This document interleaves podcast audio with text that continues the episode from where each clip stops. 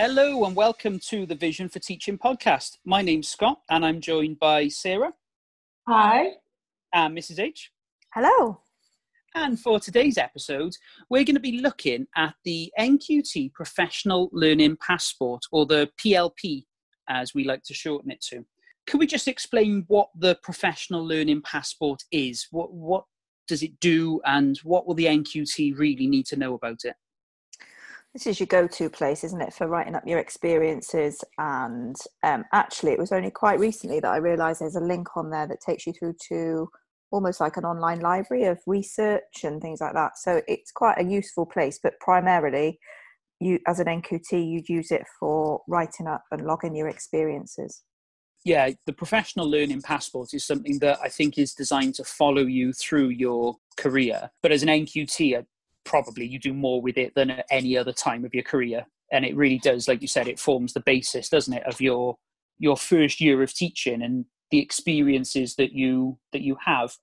Sarah do you want to tell us a bit about these experiences? We've mentioned that word a few times. Yeah so your experiences are basically teacher moments um, where you write you, you basically write about what has happened what happened as a result of you taking some kind of action or just something you know it could be something that you taught a lesson it didn't go very well and you're just reflecting on that and what you're going to do about it. It needs to be backed up with um, some some kind of you know reference to sort of um, academic work or you know try to back it up with as many references as you can.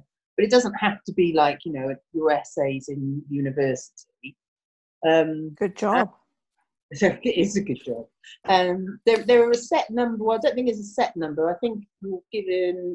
Is it twelve? Between twelve and fourteen. Well, this this is a discussion mm. point. So it very much depends where you teach in Wales. Apparently, um, hmm. I know in my um, my initial kind of introduction to it in a meeting that I went to, um, and actually Mrs. H was there as well, so she'll yeah. back me up. We were kind of given some guidance that the the minimum really should be twelve, because you've got to tie your experiences to a a, a standard, a professional teaching standard, um, or, or, multiple standards. Yeah. The minimum stand, the minimum experiences, sorry, that you should be really recording is twelve, and that means you've covered the standards. They need to be quite meaty if anyone, you're only going to do 12. Well, yeah, exactly. I don't know anyone that could really properly cover all those standards in just 12 experiences. That's a lot of standards to link to. You'd have to really think about those experiences. We were given guidance of minimum 12. I don't recall being given a maximum. Yeah, I think they said between 12 and 20.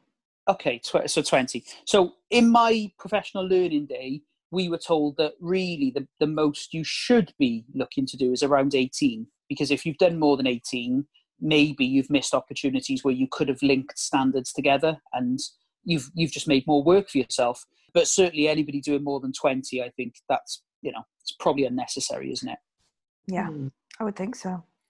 But again depending on where you teach i i know of some nqts that are told they have to do 12 exactly 12, no more, no less. I know some that have been told between 12 and 15, 12 and 18, uh, no more than 18, but there's no minimum. So there's there's uncertainty.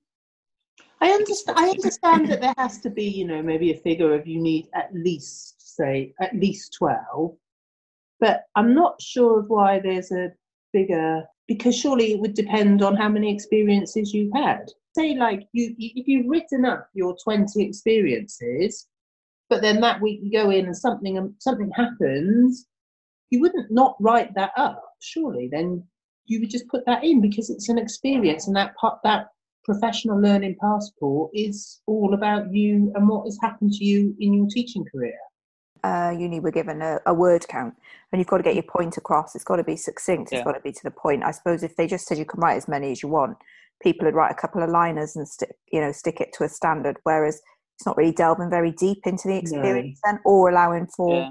reflection and impact mm.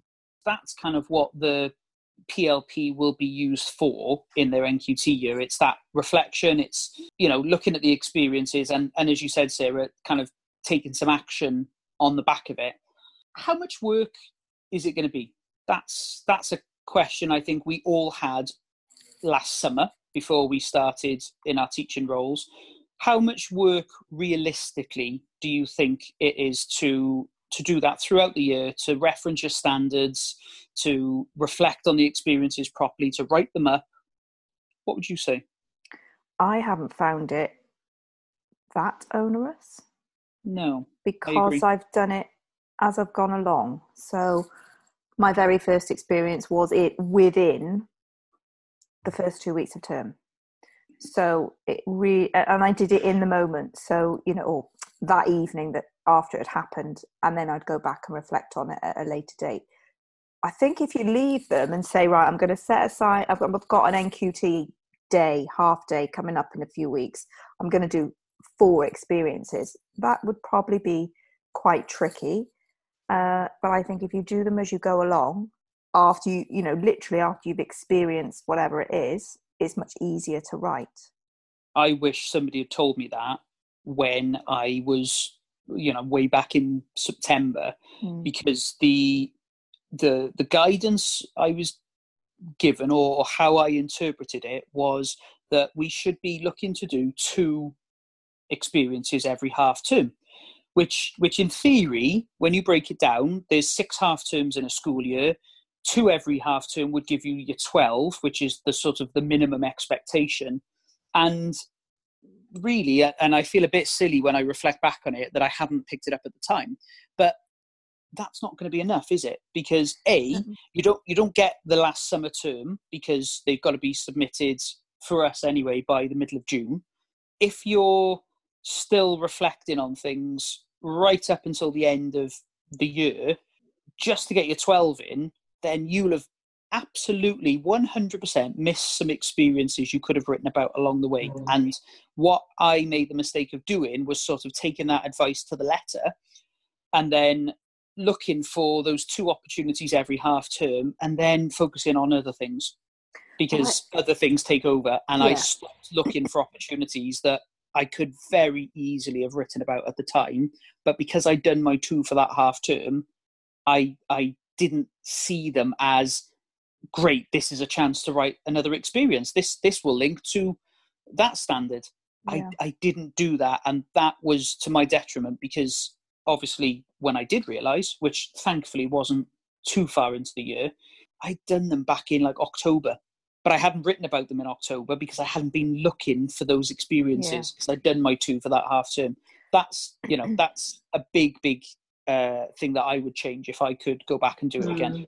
So what I'd been doing was uh, just quickly on my phone at the end of the day, just kind of a quick note on my phone of like anything that that that happened, you know, that that, that I thought might be worth mentioning, and probably by the time I'd got home and cooked dinner, I might have forgotten about it.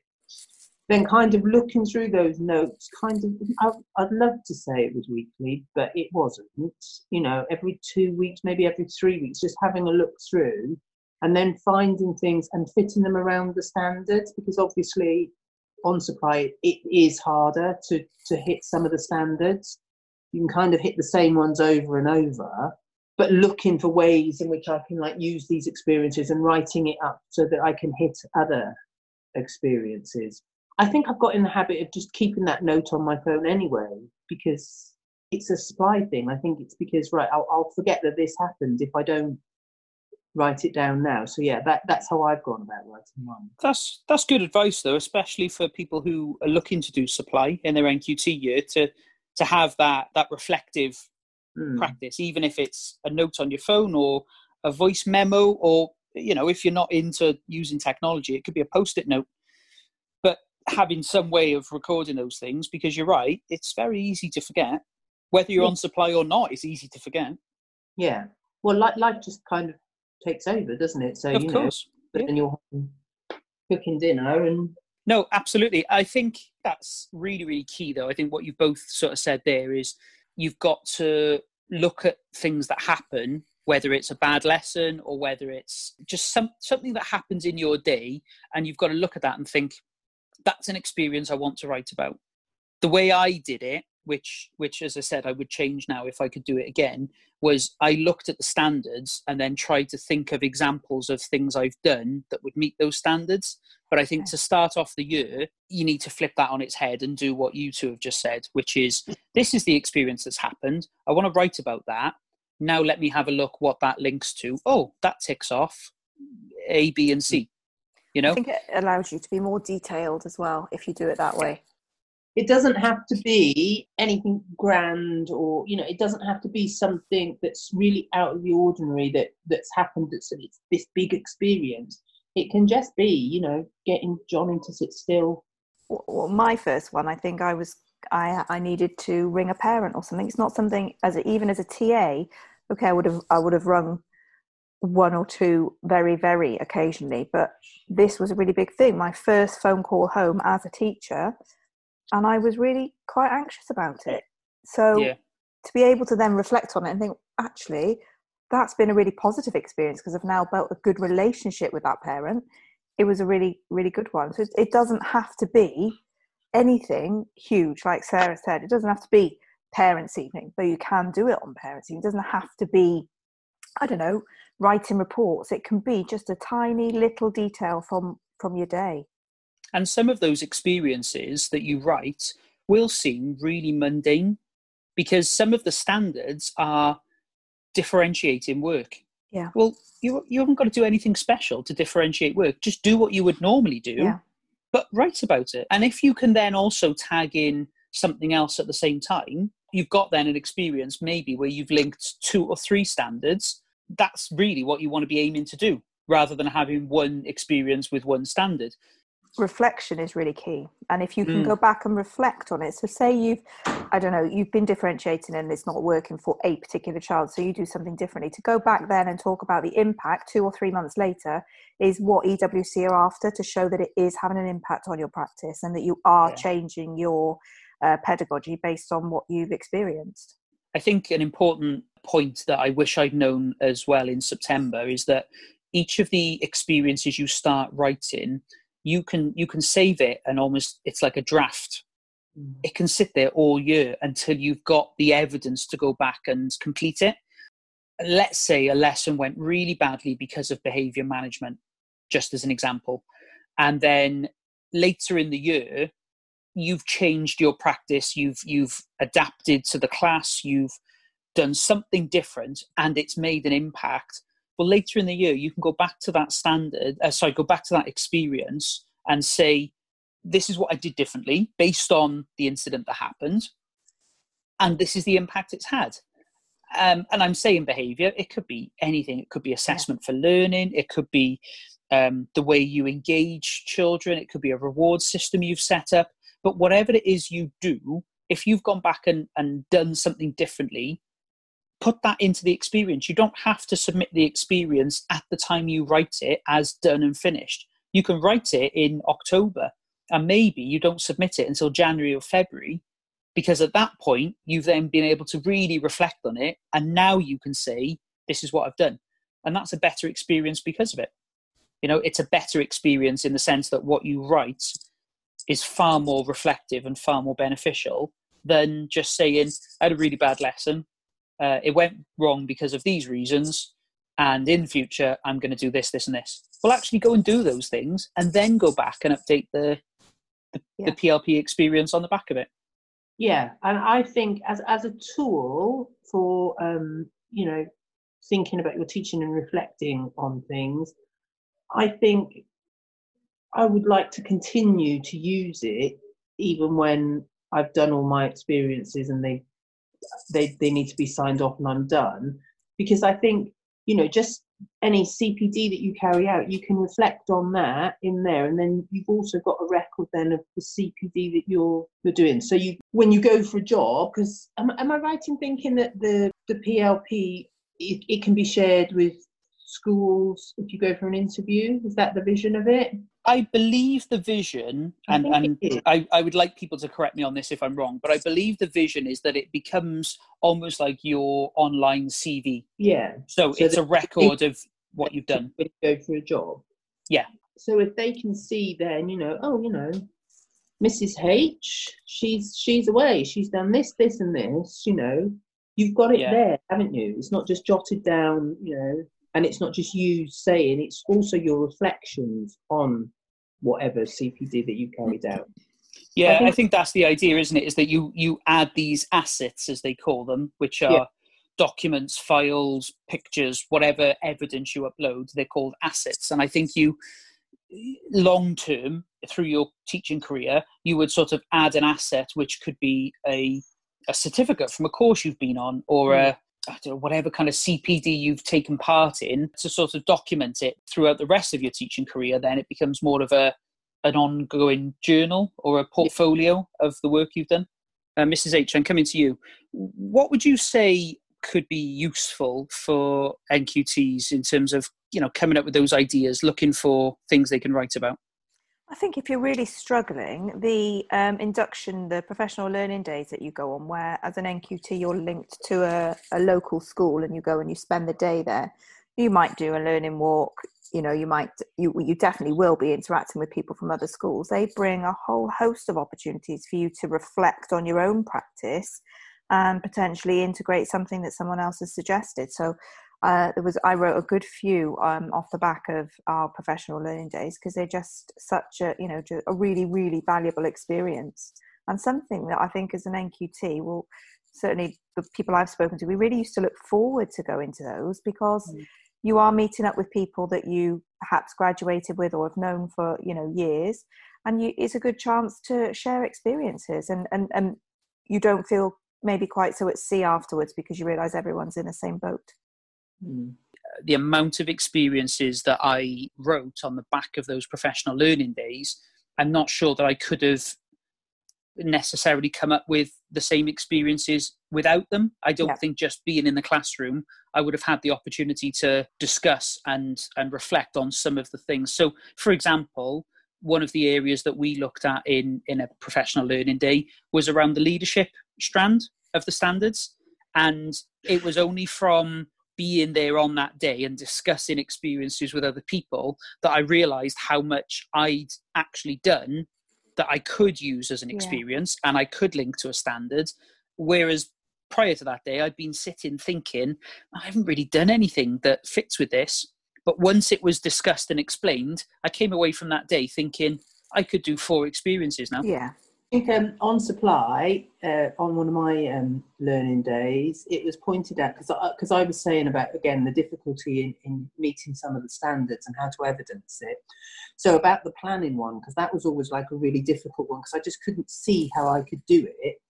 But um, my EV said that you know if I've been given the lesson plan by the, the, the class teacher, I'm covering her class for the day. If I've sort of just annotated it and changed something because something in it isn't working, or because you know even behaviour management, just moving people around. As long as I've written that down and I've taken a photo, then they would consider that to be planning as well because you're thinking and you're planning. So if you're doing it on supply and you do write these things down on lesson plans and you do change things, it's always worth taking a photo and just making a record of it mm. Because you've got that evidence there. Because if you think about it when you get home, the chances of you going back to that class again, you're not going to be able to get that evidence to prove what you're saying. I like the fact as well they don't tell you what to write about. They, you know, you can use any element of the day. So we, on one of them, we watched a video, and they said, you know, take something that is useful for you from that video, rather than all of it or this is what we want you to look at. It was very much open to you, and I found that really beneficial. Hmm. I I found the learning walks that you mentioned earlier, just the chance to walk around another school that's, you know, fairly near my school, but far enough away that, you know, it's a slightly different catchment area and teachers that I don't know necessarily. Um, and just seeing what they've done really really important for me because i got some really good ideas. So we're talking about professional learning passport today. We're talking about experiences but this isn't just about things to write about. This is about improving your practice. And there was a lot of times i walked around and thought that is a fantastic idea. Yes i can write about this as an experience but also i really want to try that in my classroom. Mm-hmm. Yeah. You know and it isn't just ticking a box and writing an experience because you've got to hit the standards by june. It's about genuinely what's going to make a difference to your teaching.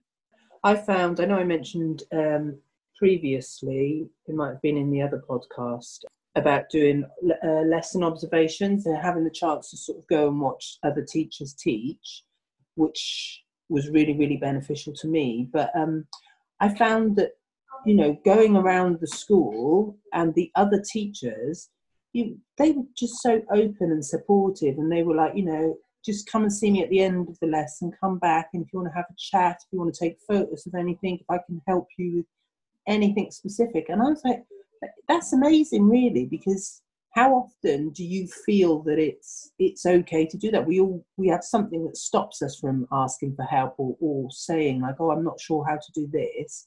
But to have somebody there that you've watched teach and think, wow, I can ask her anything, and she, you know, she's going to help me. I think I think they're a really, really good thing, really beneficial thing. Would you say then, Sarah, in your view, that the PLP is a good thing?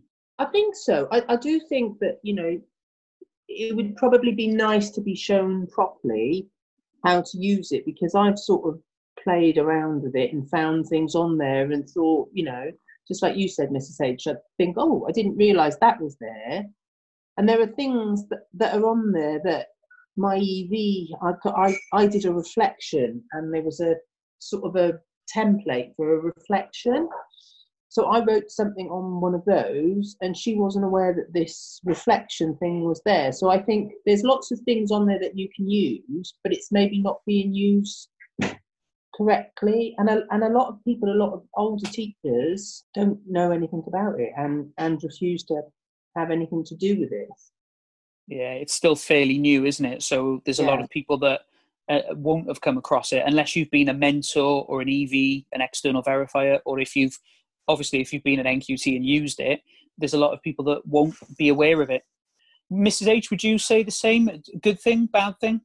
I think it's a really good thing. Um, it gives you opportunity to focus and reflect on what you've done and what you've learned and how going forward it can make an impact. I think that's really important. We're so used to doing that at university. I think when we do our lesson plans and on the back you've got your evaluations, it's a similar kind of thing.